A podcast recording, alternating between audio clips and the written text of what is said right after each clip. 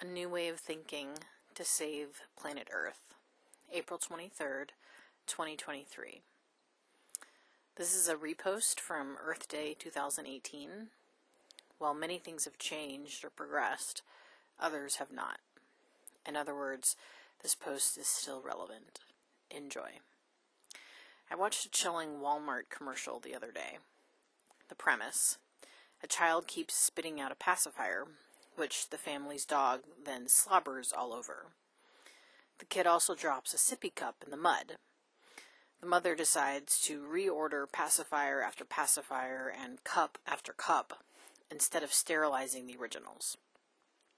The commercial ends with a dog surrounded by pacifiers and the mom patting the dog with a what can you do sort of smile on her face. In the background, singers croon, I just can't get enough I just can't get enough. The commercial and the message behind it horrifies me, particularly considering all our environmental problems. A friend shared a post on Facebook recently depicting the state of our world's beaches in Bali, the Philippines, and Hawaii.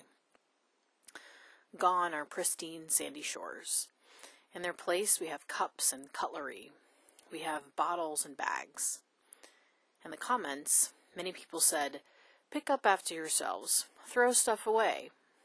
I agree, throw stuff away, but that doesn't address the whole problem. According to Greenpeace, even when plastic waste is collected, it can blow away and end up in rivers or oceans.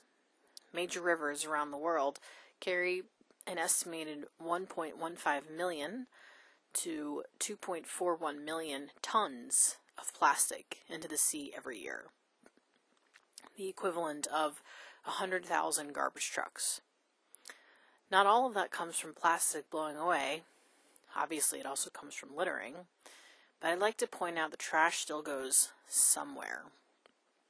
We think once the garbage truck picks up trash, the problem is solved. But it's not. Commercials like Walmart's divorce us from the consequences of our actions.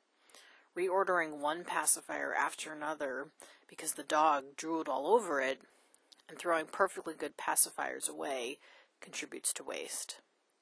I read somewhere that the most important part of the mantra reduce, reuse, and recycle is reduce, but that doesn't contribute to economic growth, so we don't focus on it as much. In yogic philosophy, there's a tenet called aparigraha. It means non indulgence. Specifically, not indulging in the amenities and comforts of life that are superfluous for the preservation of physical existence. People usually have a hard time with that one. Does that mean I can't buy the latest iPhone? What about a new computer? Am I supposed to live in the woods off rainwater and tree bark? Yes! Just kidding. We can't all live in the woods. Also, what is essential for our survival changes with time, place, and person. Perhaps 15 years ago, it wasn't crucial for everyone to have internet, but these days it's another utility like gas and electricity. What I never grasped until watching the Walmart commercial is aparigraha isn't about deprivation. It's not being a martyr. It's about Earth. It's about paying respect to Mother Nature and realizing that my actions contribute to the destruction of the environment. And destroying the environment means more pollutants and poorer health. It means wiping out certain species.